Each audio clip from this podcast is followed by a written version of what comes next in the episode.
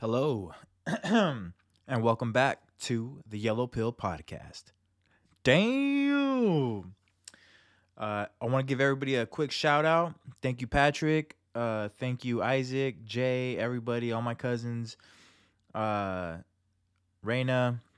I know your mom's listening to this. Uh, shout out, Josie, everybody. Um, I'm gonna keep doing it. We're still going. Uh, I'm feeling pretty good right now, man. Oh, and I just want to say that this is a an adult show. You know, rated M for mature. Uh, parental warning. You know, but I don't think I say any like anything that bad or anything that explicit. But it there is explicit content. You know, so just a little heads up before we uh, continue our little journey together here. Uh, just came back from the gym feeling like a fucking winner, dude. Feeling like a stud muffin up in this bitch. Took some pre workout, been taking my daily vitamins and shit. feeling pumped. Amp, son. Uh, yeah. I went to the gym. I go to like a, a local gym. It's called uh, Ultimate Fitness Center. And it's a mom and pop type gym. You go there, has like a very rustic atmosphere uh, smells a little funny. Uh, water fountains don't work. Toilets don't work. But the environment itself, man, it's very, very conducive to uh, to heavy lifting and just workout, like no judgment type shit, right? Uh, meaning anybody goes there, dude. I, I got fucking tias and tios and fucking grandmas and grandpas, everything. And they got some high school students, you know, just trying to get a quick workout in. It's pretty cool. Uh, but I went there today and I uh, I ran into uh, was it like I guess like a mutual friend, and he was telling me that he's been going to this new gym called the gym right here across the street from where I live, and uh, I've been hearing some uh, some good things about it. I might uh, have to go join it. Eating some uh, cuties right now. They're pretty good. But yeah, man, I don't know. Are you guys doing something? Are you do you guys work out? Do you guys fucking go to the gym? Uh, do you guys take multivitamins and stuff? I feel like it's more, you know, more common once you get older, like focus on that kind of thing. But if you guys are getting up to like 30 and 40 and pushing higher age, then you guys should really, really be taking like something, right? I'm not a doctor. I don't fucking know. I feel like you should. Um, I don't know, man. I really came into this thing not knowing what the fuck I was gonna talk about, but you know what? I was talking to my uh, grandma yesterday for like an hour and a half. I should say she was talking to me. Dude, this lady got stories, man. I want to have her on the podcast, but she only talks Spanish, so I don't know. You know, I'd have to put it under a different title, uh, no hablo inglés kind of thing, because uh, she only speaks Spanish. But dude, she was putting me up on some fucking straight up dope shit yesterday, man. Tell me about the whole family history, uh, fucking life on the rancho, all kinds of shit, dude. She loves telling me all the stories and stuff, but half of the shit, it's hard for me to grasp and hard for me to like really believe, true, truly, because it's just so wild, man. Completely different lifestyle that they live behind, that they left behind, and that they lived before. You know, it's just my mind can't comprehend it. Like I can't imagine leaving the place I was born from and not having contact with my fucking family for 10 20 years and then coming back you know what i mean like that just seems so so intense man and she was telling me all these stories and and just the, like the way she was born and stuff and i felt kind of bad because like nowadays if you, you live some shit like that and you kind of uh and i mean we did come from that background right it tends to sound a little over dramatic like honestly, it sounds a little like, all right, dude, like that's kind of over dramatic already. Like you're making something up. But nah, dude, that's just the way they live. So I mean, imagine having like a, a wild upbringing like that and then coming to live in the uh, USA and you fucking raise some kids and you guys are struggling and all this shit and you're used to fucking like, you know, just drama. You don't really have any frame of reference to like what uh you know society's like over here in the USA. Everything's just so like prim and proper over here, and then you get some fucking straight up Mexicanos, some straight up fucking you know, wet, uh, wet feet. uh, yeah, man. I mean, how the fuck do you expect them to just completely forget all their culture and kind of their entire upbringing, everything that they were taught, just to come learn something else. It's intense, man. And we ask a lot of we, we ask a lot of them. And I just I give tremendous thanks to my grandma and all the people that come over here from uh, from Mexico and all that shit because I can't imagine doing something like that. And then, you know, not forced, but I mean, you you if you can't beat them, join them type of thing, right? So basically, forget everything you knew before and just learn a whole new way of living. And that props, man. You guys wanted a better future, and you guys are here. But yeah, she was telling me what was it? Oh, that her grandma. Um, I guess they all lived in the same kind of like plot of land together, but that her grandma had three sons, and the two oldest sons left uh, the ranch because they didn't want anything to do with uh with farm living, right? So they went to the USA or another part of Mexico, I'm not sure. And they just left and they and they never they never kept contact. They lost all contact with the family. They didn't send back money. They never visited. Nothing, right? So my mom, my grandma's grandma, uh, she would go to this uh sooth what is it sooth, soothsayer or like gypsy what are they called? The, but the people with the magic ball. I don't even know this the glass ball. She'd go there and, and then um she would ask the i keep calling them gypsies. I can't think of the word. Fortune teller. The fort she'd go to the fortune teller and the fortune teller would be like don't lose hope. Your son is still alive and so the grandma would live on with that hope like oh my god my son is still alive. And uh, she would tell that you know she would tell that to her her, her family being my grandma and her grandkids and her other kids and stuff like that just as a way for her not to lose hope i'm sure too. But one day uh, my grandma when they were a little bit older probably you know like 10 or 11 something like that that they're going into the house and my grandma runs runs in front of her grandma and she goes into the door and she sees like a man sitting in the chair in her dad's chair. And that my grandma got like hella scared right? She's like and then she, that she runs out and she goes back to her grandma. She's like um abuela hay un señor ahí sentado en la silla de mi papá. And then her grandma gets fucking scared like ¿Quién será? and all this shit right? So like they're all fucking scared to get inside the house and then uh finally they they make their way inside the house and they see the guy sitting there and she's like ah quién eres tú señor? No te conozco. And he was like no me reconoces. No sabes quién soy. And she was like no perdón pero no.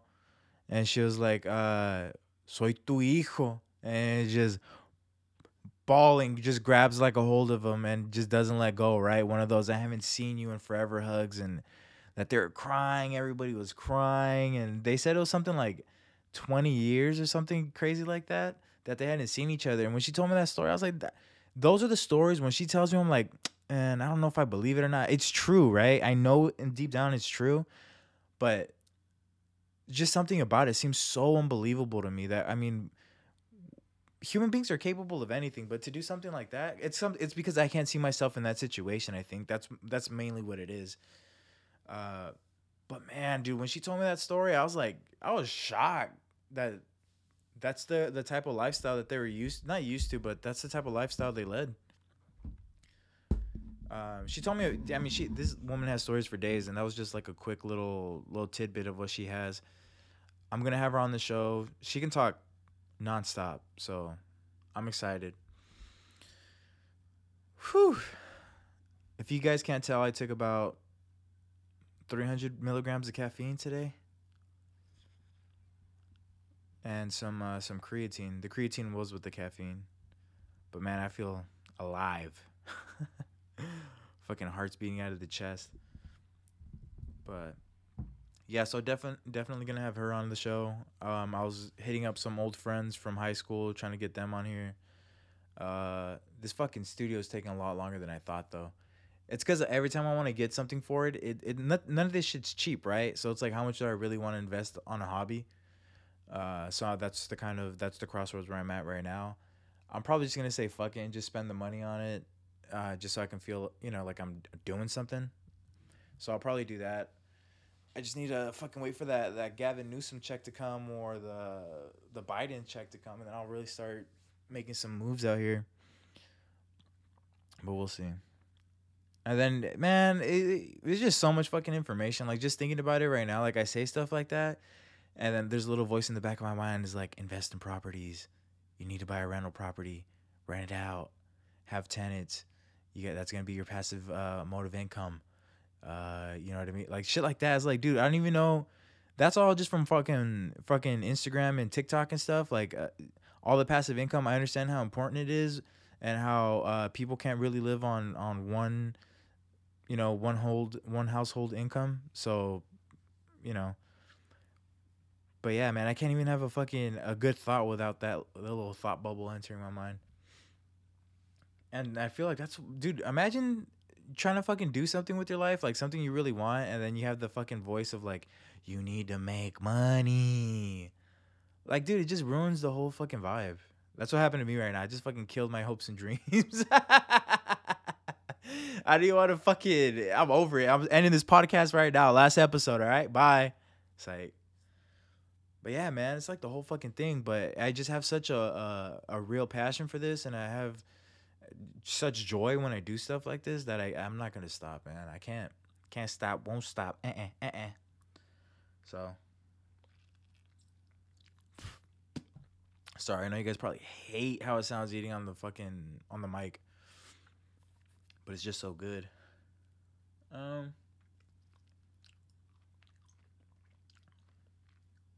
What else did I have in mind?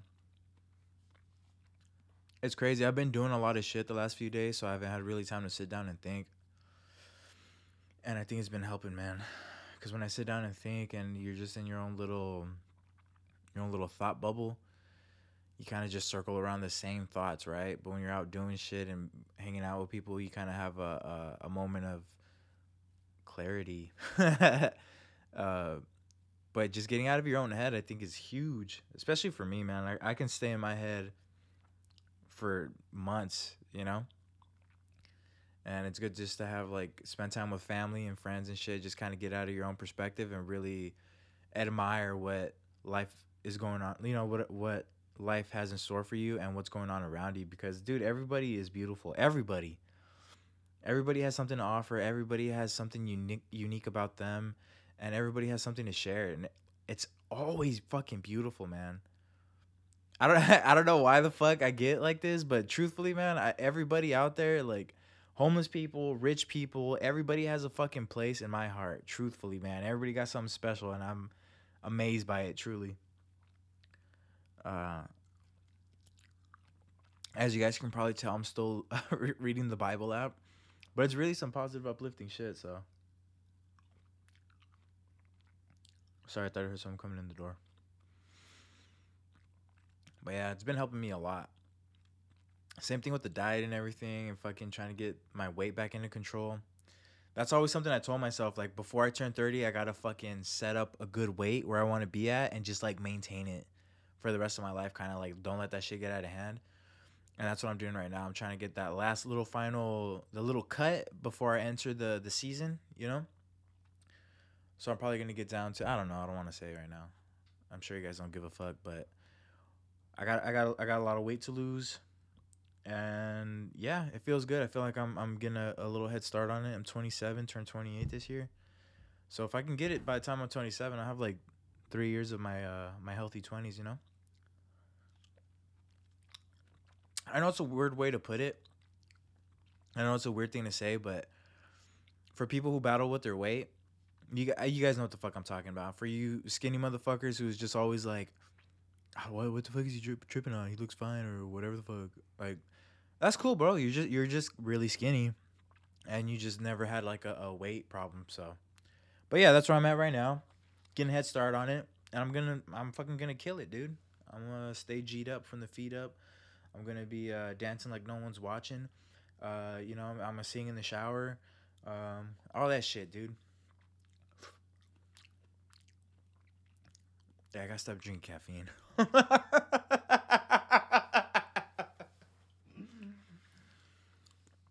it's a drug, you see. It's a drug. Oh. I don't know. Let's see. You guys want to talk about weed? Yeah, let's talk about weed. Fuck it. Let's do it, dude.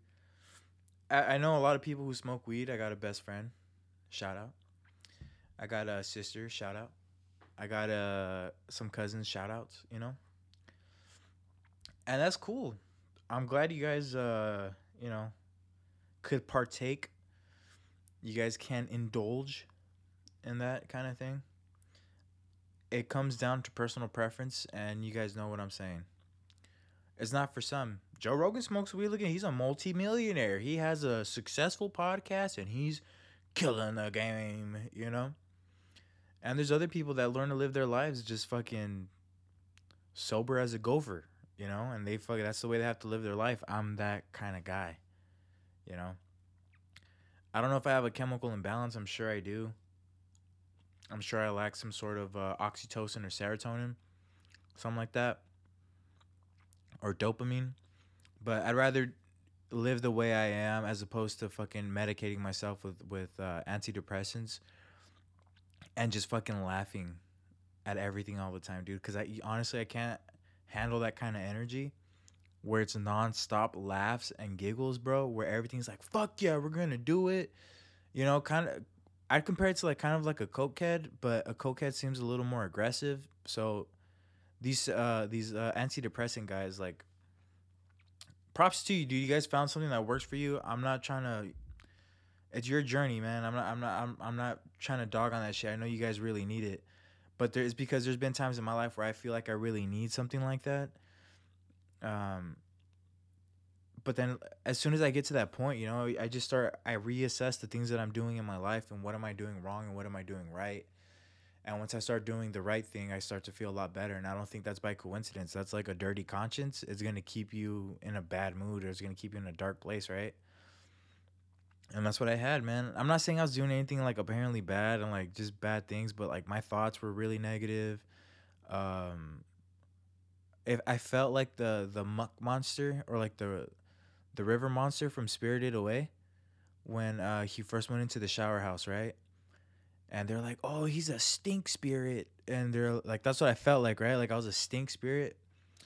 And then I went to the bathhouse and like, "Oh, this motherfucker!" And but he has gold, right? So they're like, "Let him in, let him in," and they fucking get him in. But everyone's like, "Oh, dude, he fucking stinks," and you gotta, we gotta just get him in and out. We don't want this in our in our bathhouse. This fool's ugh.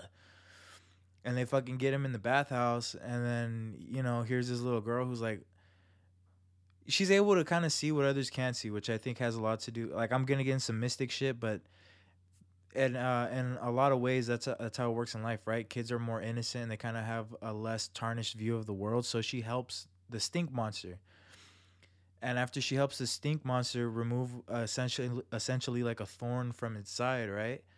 Uh, every like he he just all the dirt falls off of him.